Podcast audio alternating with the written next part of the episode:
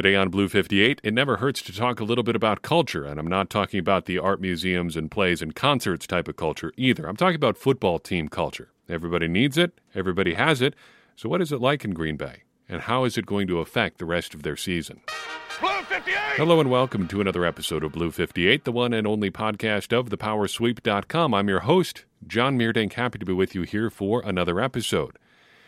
It's tough to talk about specific games for the Packers right now. I, I, find myself a little bit between a rock and a hard place watching and thinking about the Packers right now. Because if you sit down and are really honest with yourself, the best thing for the Packers right now is to stop trying so hard. The playoffs are a pipe dream. Yes, they are theoretically possible. The Packers are not going to the playoffs. It's not going to happen. They're not going to make it. And so the best thing for the Packers is to start thinking about the future.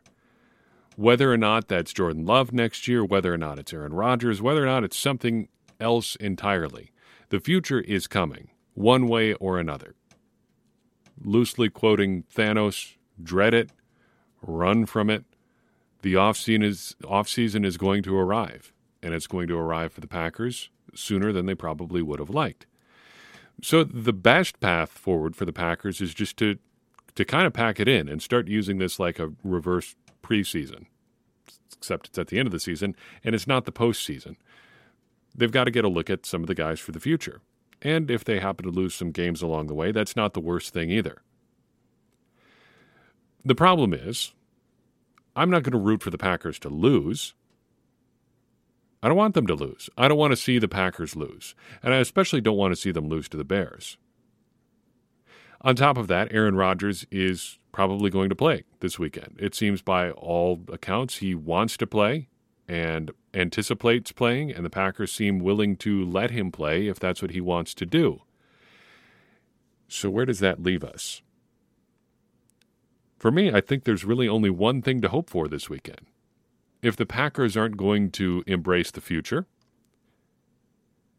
there's only one thing we can do hope that they absolutely obliterate the Bears.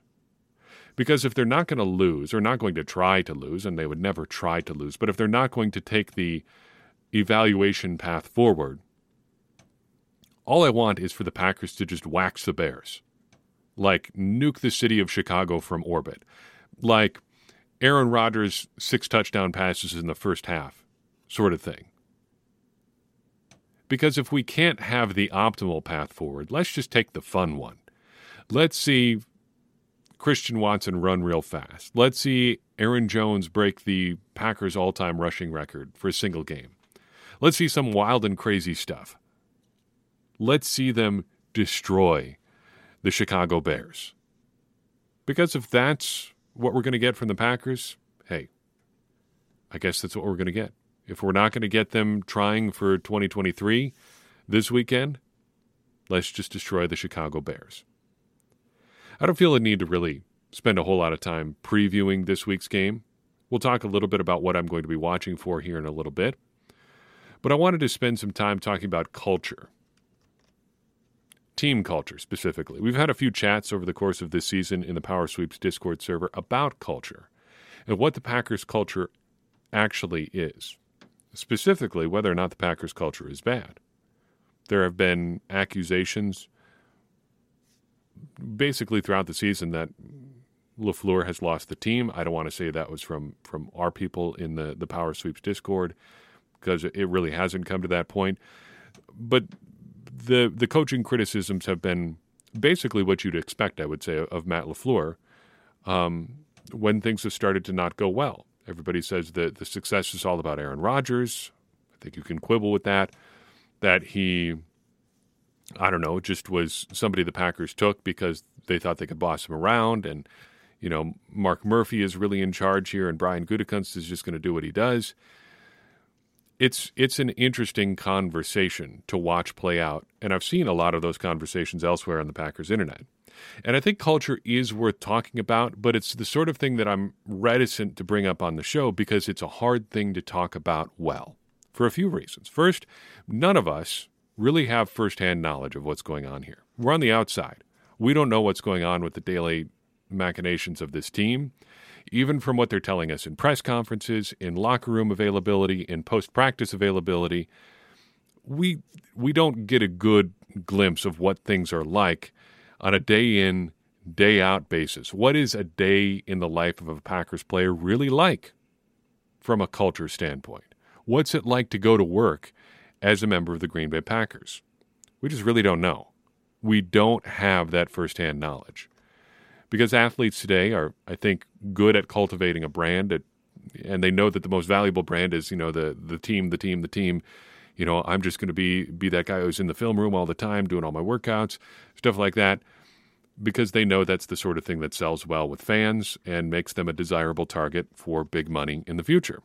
Can't blame anybody for that. Nobody's getting on Twitter and being like, "It stinks to work here. I hate it." This LaFleur guy is a bum. He doesn't know what he's talking about because they know that's career suicide. So we just don't know. And even the reporters with locker room access can only speculate. There's only so much you can know if you're not a part of the team and you don't know what's going on day in and day out. Secondly, talking about this kind of thing is not falsifiable. Say you can conclude, or you, you believe at least, that the Packers culture is bad how would you propose that they do things differently? Because you can't replicate the Packers culture or any team's culture, or really study it, or get data on it, or say with any degree of confidence, oh, if they'd just done this differently, things would be better, or they need to change this, and then this result will happen. Because culture is a tricky thing. You ever just wake up on the wrong side of your bed? You just have a bad day, you're in a bad mood and you end up getting into fights with people you wouldn't normally get into fights with? Is that culture? Is a, a, couple bad weeks of bad interpersonal relationships culture? Because that's enough if that culture translates into one or two drop games. That's enough to, to wreck your season. Just look at the four game stretch that the Packers had against who was it? I'm going to get the order wrong but the Giants, the Jets, the Commanders, and the Lions. Like, is is the culture there bad? Is that why they lost? Would a better culture have, have really helped them to win those games? Is that something we can go? I don't, I don't know if it is. I don't know if we can get to a point where we can say something should have been different there and identify exactly what it was. But that's what you're looking for if you're saying the culture is bad, because if you're trying to improve it, you have to say, this is how it's going to get better.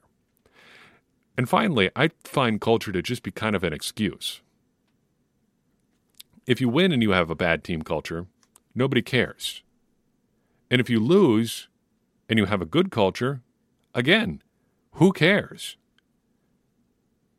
We've talked about Dan Campbell's coaching style in Detroit a lot on this podcast.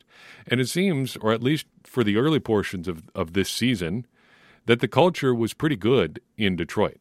People were having fun, they were playing hard. Did it matter? No, it didn't.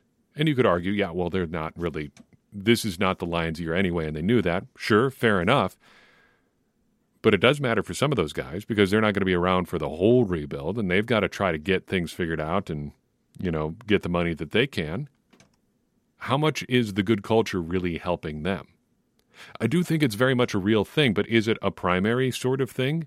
Did teams with good players but supposedly bad culture lose because their culture was bad, or did they lose because their players weren't as good as they thought? I remember, shoot, it's 10, more than 10 years ago now uh, Vince Young joins the um, Philadelphia Eagles, and they start talking about Dream Team sort of things. They've got him, they've got Michael Vick, they've got LeSean McCoy, and the, the, the team didn't end up being any good. The culture was fun. Dream team stuff is is fun to talk about. But if your team isn't any good, who cares? And then you start having to ask was it the culture that wasn't good enough, or were their players just not as good as they thought? What's the saying? Players, not plays. X's and O's, not Jimmy's and Joe's. how big a deal is culture anyway? Those caveats aside, I think there are some things we can say about the Packers culture and then talk about what it could do better. So, first, what is the Packers culture? In theory, I think you're looking at an attempt at a player driven culture here.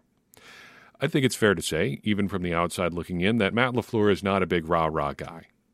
He's not the sort of guy who's even going to be like Joe Barry and get down on the ground and demonstrate tackles and stuff like that. Matt LaFleur's outward personality is cool, and I I mean that like temperature wise, like he's he's a pretty relaxed guy, maybe even aloof a little bit sometimes. Very reserved in, in some in some ways. But he's trying to be an even keeled sort of guy. And I think that is by design because he wants his players to take the lead. There was a video that went around from 2019. I was not able to track it down, looked for it, wanted to, to pull the audio for you. But it's from one of the first training camp practices of the 2019 season.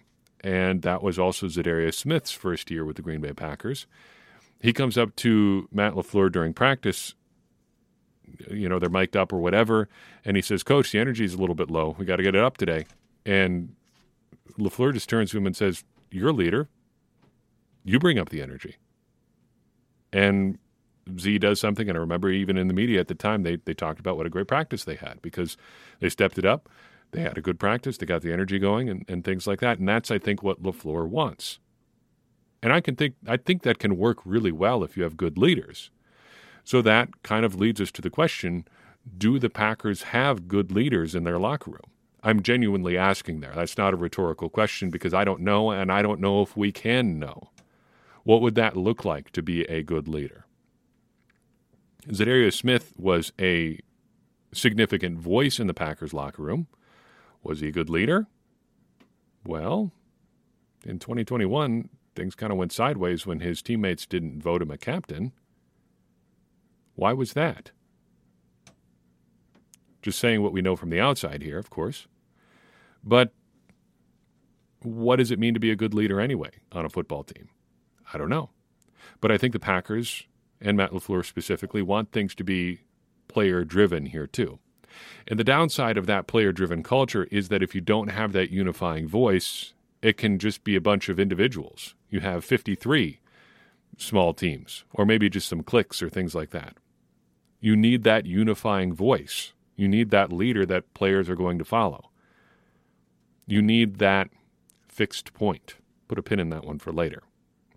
Looking elsewhere at the Packers culture, I think it's a culture that also lacks some clear standards for what makes good leadership at the coach level. Look at a few situations here. Mike Pettine, in for three years, his contract expires, he leaves. Joe Barry, I think it's safe to say, has underperformed as a defensive coordinator given the supposed level of talent on the Packers defense, giving at the very least, the investment in the Packers defense. No change in sight there either. Shawn Mennenga has a bad first year as the Packers special teams coordinator, gets an inexplicable second season and was worse than the first. He's finally fired after the second one, but he got a second chance when there was, externally at least, I don't think any real reason for him to have one. And then Maurice Drayton has a bad year, and he's fired after one season. Why the difference there? Why does Mike Pettine's contract expire and he leaves, even though I don't think his defensive issues were as bad as what we've seen from Joe Barry? But Joe Barry gets an entire second season, apparently, to figure this thing out. And it's not going to get figured out it seems like different standards for different guys. And it that lack of clarity has to be a problem, I would think, internally. I think it, it is also a culture that at the player level lacks clear standards for performance on the field. Why do some guys get opportunities and others don't? And why do some guys continue to get opportunities when others may have a shorter leash? Jake Hanson starts to start the year. Why? There were other opportunities there. There were other options there. You've got Zach Tom, if nothing else. No, can't sniff the field, but Jake Hanson puts together a couple of the worst games we've ever seen from an interior offensive lineman in Green Bay before he finally has to be replaced. Royce Newman stays on the field. Again, why? The issues are plain for everyone to see, but no change comes. And then you've got Adam Stenavich saying there, well, you, you can't just change things to change things. Well, isn't that the whole game here? Changing things? Isn't that like a coach's one of their main jobs? I guess not. Amari Rodgers keeps getting opportunities. It takes 10 games and five fumbles, muffed pumps, whatever, for Amari Rodgers to not get cut even, just get replaced as the full time punt returner and kickoff returner. Why did that take so long? And it's not like this was just a short term thing with Amari Rodgers. He had issues well into last year. And not just on field issues, there were off field issues with Rodgers too conditioning issues, playbook issues. There were real problems with Amari Rodgers last year. And I'm not talking like not being a good guy to be around, but just like preparation sort of stuff. That's why that's they explicitly said that's why he didn't get on the field last year on offense. He was out of shape and he didn't know the playbook. And yet he still gets opportunities to return punts even though he can't do that well either. Why? If I was a player on the team, that would drive me insane. And reading between the lines a little bit, you can see why Kylin Hill might have been chirping a little bit. You got Amari Rodgers out there returning kickoffs. I thought that was my gig. Why does he get keep getting chances and I don't? Why can't I really sniff the field on offense? Other guys are just getting opportunities in big situations for apparently no reason. I worked my butt off rehabbing and I can't get on the field. What's different about me? I'm not saying Hill was right or even that's what he was saying, but if that's what he was saying, I think he would have a case. So there, there may be some issues here. You can see the approach, maybe some some aspects of it, but I think there's some some issues there too. So what does a culture need then? I'm not an expert on this. These are just one guy's opinions, but two big things really come to mind for me. First, clear standards for players and for coaches. I don't know what the Pittsburgh Steelers standards are, but Mike Tomlin has a great line on this. The standard is the standard. He repeats it again and again and again. He expects his guys to hit a particular standard no matter what. And here he is explaining what he means by that exactly. I just always want to reiterate to our guys that um, every man is capable. We've got a job to do. We've got an objective to to achieve, and regardless of circumstance, it's our job to to pursue and attain those objectives. And uh, so, regardless of who's available to us, regardless of what what's going on, uh, game circumstances, venue, and so forth, um, the level of expectation is the same. No matter what's going on, the level of expectation is the same no matter how prepared you are, no matter how in shape you are, if you're on the field, you're expected to perform to a standard. You got to meet the standard no matter what. And if you can't meet the standard, you're not going to be on the field. The standard is the standard. Be clear internally and externally, I think, too, about what that standard is. Because the implicit message when you're starting Jake Hanson, when you're starting Royce Newman, when you're letting Amari Rodgers go out there again and again and again, even if you're not saying it to the media, you are sending the message that they are meeting that standard. And just even as an outsider, even as for I guess talking about myself, just a guy here, just watching the team, it's clear that they're not performing we asked, like rhetorically, many times, what would it take for Amari Rodgers to lose the job? Why was five enough, but four wasn't? What changed? Did it just become an accounting problem? I. The standard needs to be clear internally so you can communicate it externally. The second thing is, and we, we mentioned this about needing certain things from your player leadership. To have a good culture, I think internally you need a fixed point. Standards are one thing, but you need someone who can enforce or embody them. One of my favorite movies is Pacific Rim. Going to see that movie in the theaters was one of the best movie going experiences of my life because it was one of those situations where everyone in the audience seemed to know, for one thing, exactly what they were in for. And they were like, Yes, I am here to see the big robots punch the big monsters. That's what I'm here for. I'm not expecting anything beyond that. But as a group of people in the theater, everybody was was vibing with the movie. Everybody was like, "This is exactly what I wanted, and it's going well. This is this is great." But in the movie, Idris Elba's character, the absurdly named Stacker Pentecost, is the guy in charge of what amounts to be the giant robot army program. He's got a tough job. He's got to get a whole team of people, not just the people operating the robots, that are going to fight the monsters. Uh, he's got like a whole organization to run here. And at a certain point in the movie, he's getting challenged by Charlie Hunnam's character on a specific point. Charlie Hunnam wants a specific person to be working with him in the robot, and Stacker Pentecost says no. And Hunnam loses it.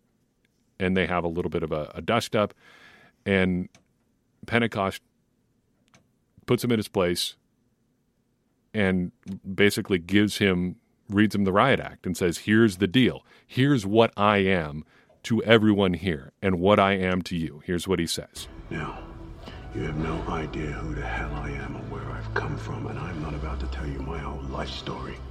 All I need to be to you and everybody on this dome is a fixed point.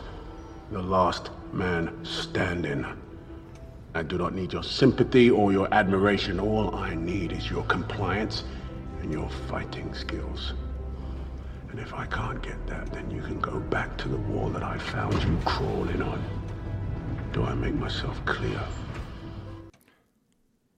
I am a fixed point.